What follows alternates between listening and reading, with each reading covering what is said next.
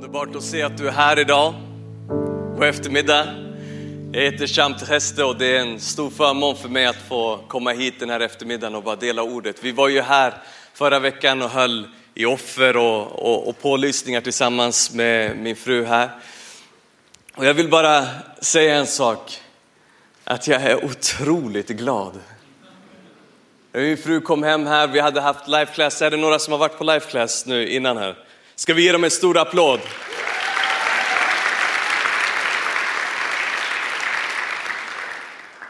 Vi brukar säga i vår församling att life class är nyckeln in i att du börjar se, in i visionen. För att när vi har tagit emot Jesus som vår frälsare så behöver vi bygga på vår tro på honom och det gör vi genom att gå på life class. Jag tillsammans med Miriam har tre fantastiska barn, Joel, Melody och Samuel. Och det är väldigt ödmjukande att vara förälder. Är det några föräldrar som kan säga amen på det? Man kan planera precis det man vill och så kan det bli tvärtom ändå. Är det någon som känner igen sig? Man räknar inte med feber när man vaknar upp, eller hur? Utan man räknar kanske med att det skulle bli som man hade tänkt sig. Och jag ska tala om när det inte blir så som man har tänkt sig.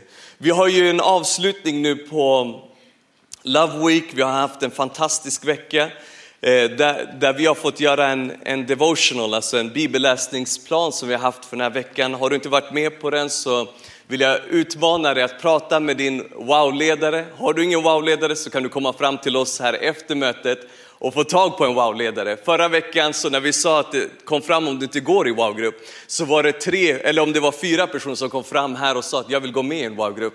Och det var så det började med mig också. Jag, det började med att jag gick med i en wow-grupp och sen förvandlades mitt liv. För järn skärper järn, den ena människan den andra står det i Guds ord, eller hur? Det handlar inte om att hålla sig så långt bort ifrån människor som möjligt utan att komma in i värmen, amen. Så Isak Skoglund skulle bara kunna komma upp här och bara hjälpa mig med en illustration, bara kort här. Ska vi ge honom en stor applåd?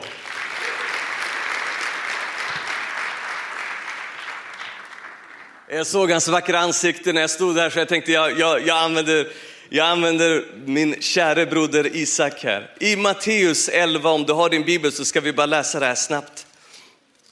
I Matteus 11 så står det så här.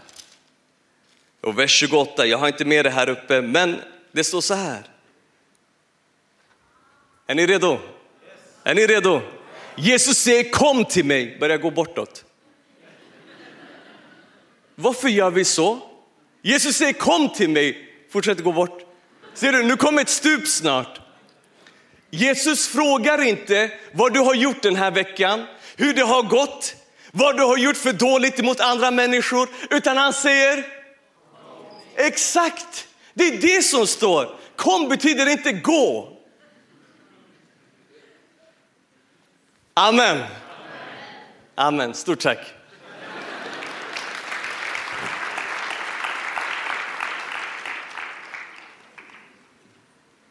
Gud vill att vi ska komma till honom. Och man bara har så många anledningar till varför man inte ska. Men jag, men jag, har, ju, jag har gjort det här Gud. Och Gud säger att om jag frikänner, vem kan då döma dig? Gud kom inte för att döma världen utan för att rädda världen. För när du har gjort dåliga saker och känner skulden, ja men det förstår, så är det ju. Gud är ljus. Så det som är mörkt i oss kommer att exponeras.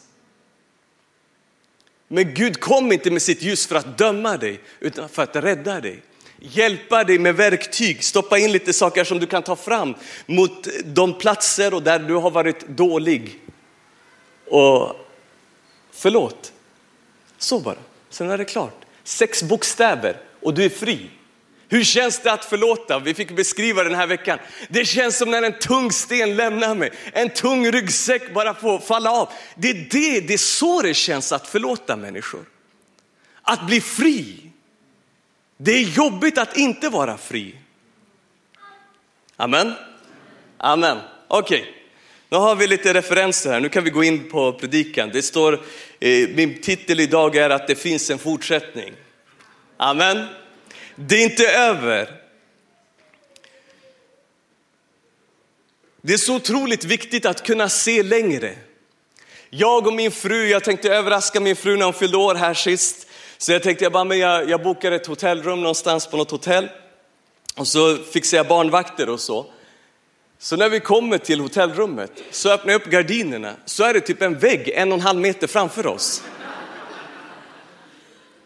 Du skrattar för du vill se mer än en vägg. Eller hur? Det gjorde jag med. Så jag, jag sa till min fru, jag bara stanna här. Så går jag ner till receptionen, så jag åkte ner till receptionen så, så är det, det måste ju finnas något annat rum, eller hur? De bara, ja men det kostar så här mycket. Ja, och det kostar att få ett perspektiv. Jag köper det. även Om du är troende eller inte, det spelar inte så stor roll. Du vill ha perspektiv, du vill inte ha en vägg framför dig. Amen. Att kunna se längre är nödvändigt för att leva. Ska du säga leva? Du vill inte existera utan du vill leva. Amen. Du och jag vill leva. Gud har kommit för att vi ska ha liv och liv i överflöd. Tanken med ditt liv var inte att du skulle existera utan tanken var att du skulle leva ditt liv. I Jeremia 29 så står det bygg hus och bo i dem. Förvalta det jag har gett er. När vi kommer tillbaka till Kristus så blir vi skapelsens krona. Amen. Vi blir inte skapelsens svans. Vi är över och inte under, huvuden och inga svansar. Det är det som står om ditt liv. Det är inte bara, vad kommer de säga nu? Jag vågar inte ta upp telefonen för det kanske kommer ett olycksbud. I psalm 91 så säger Gud till dig och mig att, är du redo? Att han ska låta sina tjänsteandar, hans änglar bära oss på sina händer så att vi inte stöter våra fötter mot några stenar. Det är news. Hitta den frekvensen min vän, där Gud är för dig och inte emot dig. Så vi ser vår treåring som heter Samuel som är på väg att misslyckas. Vi sitter inte där och bara hoppas att hur ska det här gå, utan vi kliver in och hjälper till. Om vi som är onda förstår att ge våra barn goda gåvor, hur mycket mer ska då inte han som är god, alltigenom god, ge den helige ande åt dem som ber honom. Gud vill att du ska vara i värmen. När han säger att den heliga ande ska komma över dig, är för att han vill att värmen ska få komma över ditt liv. Där du inte känner längre att du är i någon kyla, att du är ensam, att du är övergiven. Det är inte tanken. Amen. Amen. Ska vi läsa Markus 8 tillsammans? Från första versen till sista versen i Markus 8. Det står så här, Jesus mättar 4000. Vid den tiden hände det återigen att mycket folk hade samlats och de hade inget att äta. Då kallade Jesus till sig sina lärjungar och sa till dem, jag lider med folket, nu har de varit hos mig i tre dagar och de har inget att äta. Skickar jag hem dem hungriga blir de utmattade på vägen. Några av dem kommer långa, långväga ifrån. Hans lärjungar svarade honom, varifrån ska man få mat att mätta dem med här i ödemarken? Han frågade dem, hur många bröd har ni? Sju svarade de. Då befallde han folket att slå sig ner eh, på marken. Han tog de sju bröden, tackade Gud, bröt dem och gav åt sina lärjungar för att de skulle dela, dela ut till dem. Och de delade ut det till folket. De hade också några småfiskar och han tackade Gud för dem och sa att också de skulle delas ut. Och alla åt och blev mätta och de plockade upp bitarna som hade blivit över, sju korgar.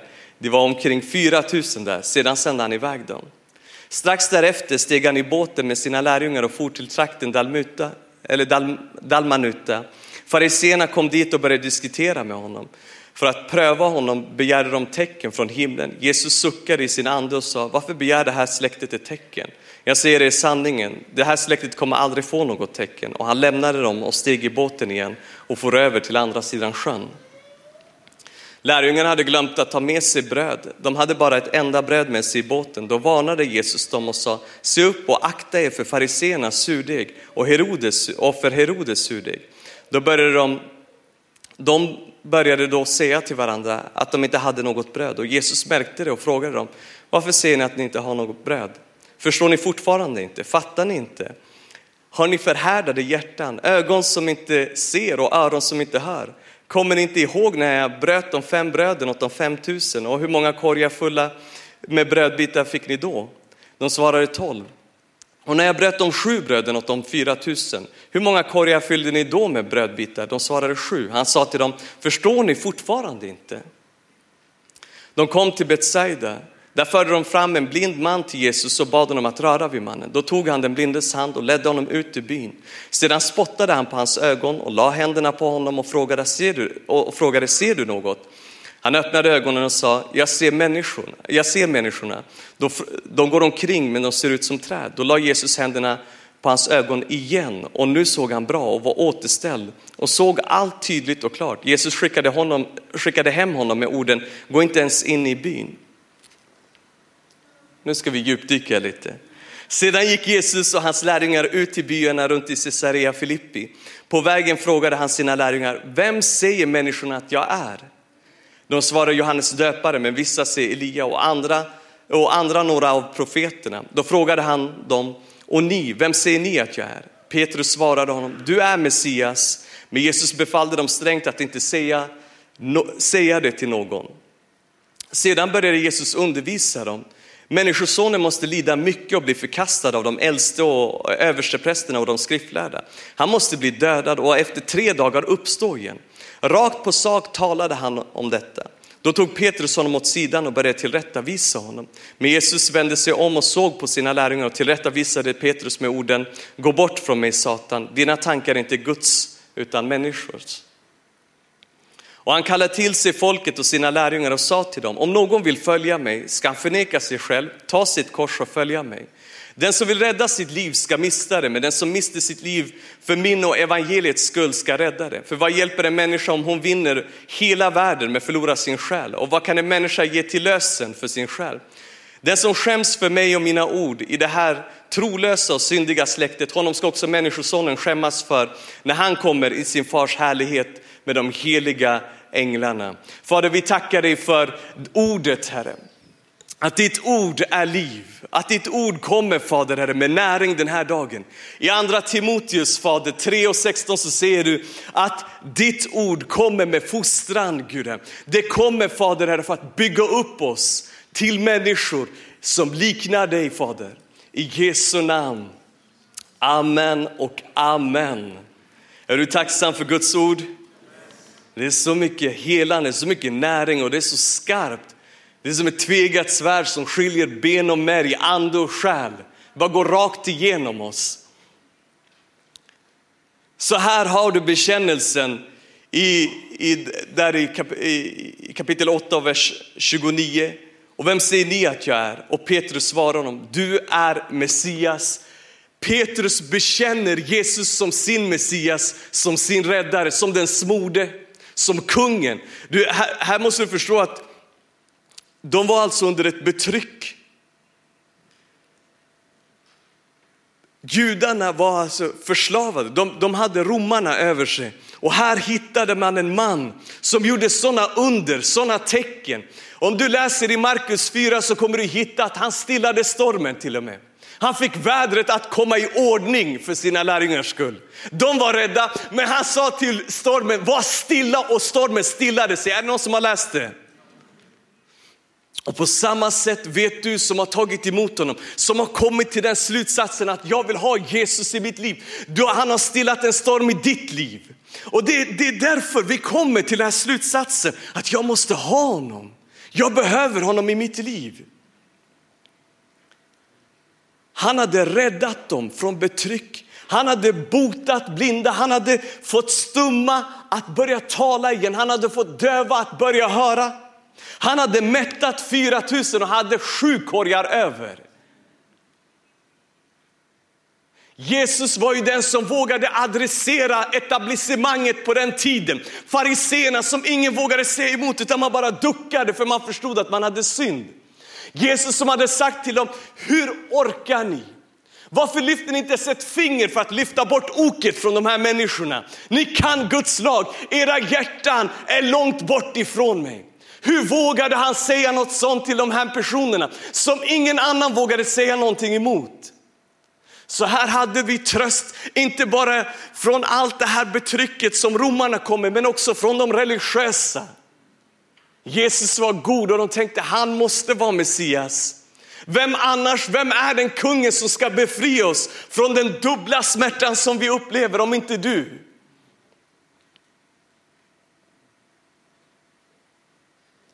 Och så kommer han, samme Gud, efter att de har bekänt att han är Kristus, att han är den smorde, att han är Messias som ska rädda dem, så börjar han tala om sitt lidande. Jag minns inte hur det var för dig när du var liten, men jag, jag, jag minns när vi gick i lågstadiet och, och, och, alla bara, men min pappa han är så här lång och min pappa han kan springa snabbare än din pappa. Var någon som höll på så? Va? Är, är han fyra meter? Men min är fem meter lång.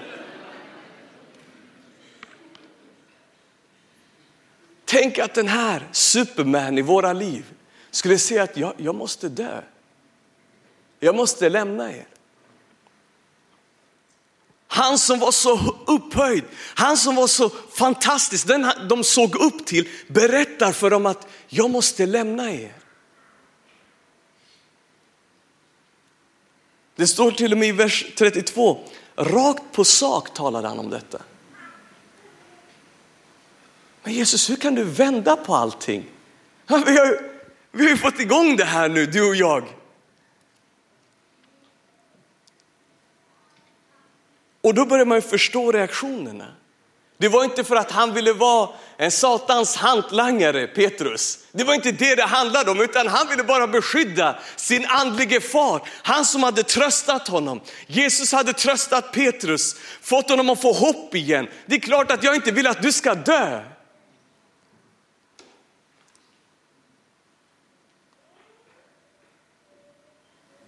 Och så efter det, när han har berättat rakt på sak att han ska lämna dem och dö, men också säga att han, han ska uppstå. De kunde inte riktigt förstå uppståndelsen för de förstod inte ens att han skulle lämna först och främst.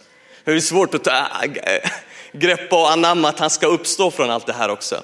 Men så börjar Jesus tala om ett personligt pris. Han bara, det är inte bara jag, utan det är även du. Och det är då evangelium, de glada nyheterna kanske inte var så glada. Vadå, ska choklad inte smaka choklad nästa gång jag tar upp det? Är ni med? Det är dit han tar dem, det är dit han för dem och dit, dit han kommer föra dig och mig också en dag. När du börjar vandra med Gud och börjar lära känna honom som din frälsare så kommer han ta dig till den platsen. Där han förklarar att här tar jag slut och du kommer behöva gå själv. Jag kan inte säga förlåt åt dig, utan du kommer behöva säga förlåt själv. Du kommer behöva hitta tillbaka i ditt äktenskap. Jag kan utrusta dig, men du kommer behöva göra jobbet.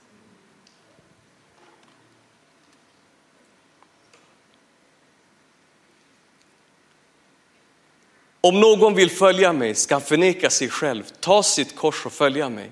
Den som vill rädda sitt liv ska mista det. Men den som mister sitt liv för min och för evangeliets skull, den personen ska rädda det. Det är Jesu ord till var och en av oss.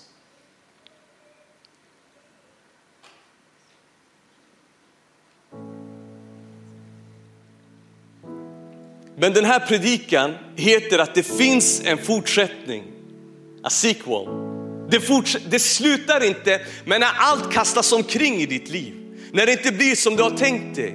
Utan det finns en fortsättning, ska du säga det finns en fortsättning.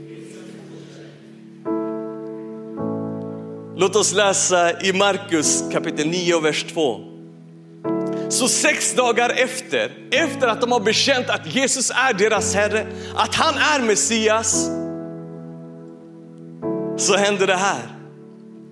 Jesus tar med sig Petrus, Jakob och Johannes och han för dem upp på ett högt berg där de var ensamma. Och han förvandlades inför deras ögon. Hans kläder blev skinande vita, så vita som ingen tygberedare på jorden kan bleka några kläder. Och Mose och Elia visade sig för dem och de samtalade med Jesus. Då sa Petrus till Jesus, Rabbi det är gott för oss att vara här. Vi kan göra tre hyddor, en åt dig, en åt Mose och en åt Elia. Han visste inte vad han skulle säga, så skräck, han visste inte vad han skulle säga, så skräckslagna var de. Då kom ett moln och sänkte sig över dem och ur molnet hördes en röst.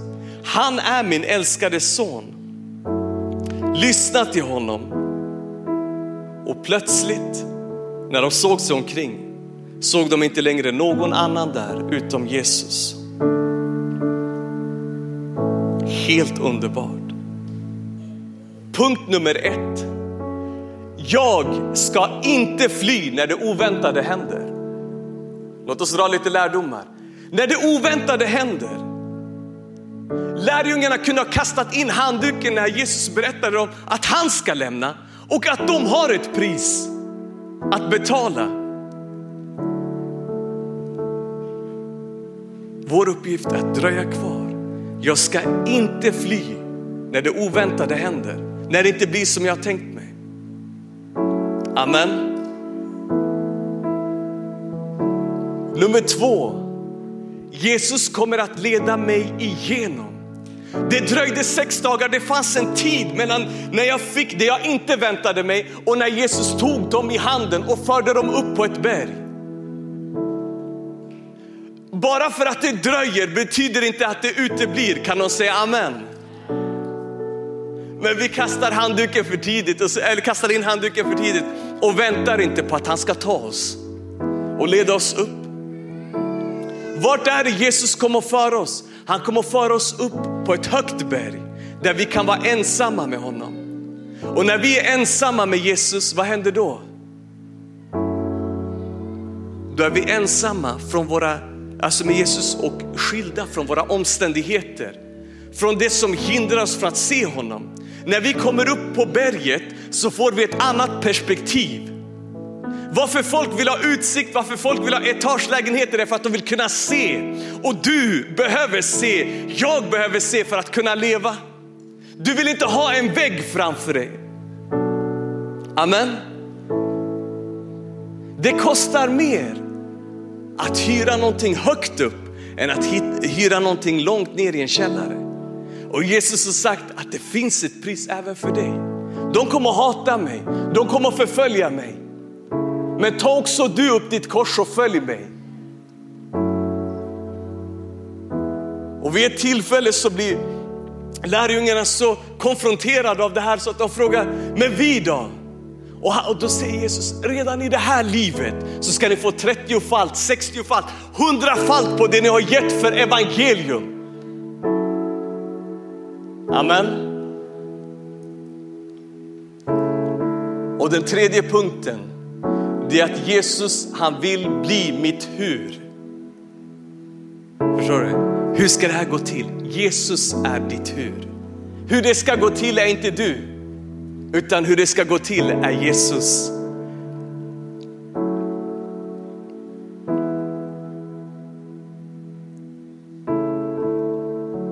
När Jesus blir vår tur, vad händer då?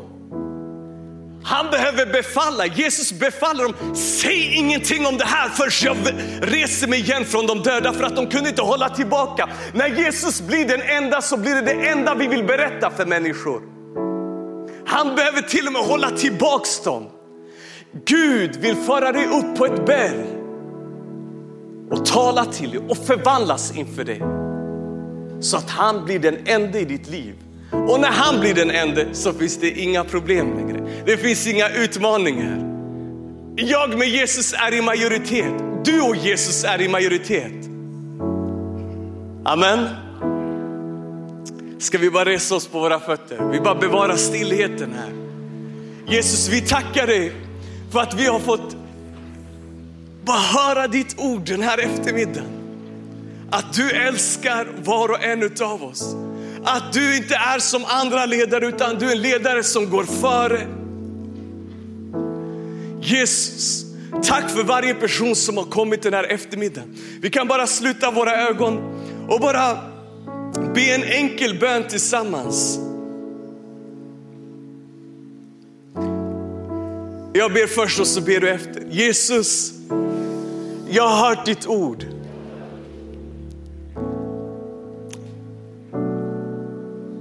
Jag vill leva för dig. Hjälp mig att hitta tillbaka till dig. I Jesu namn.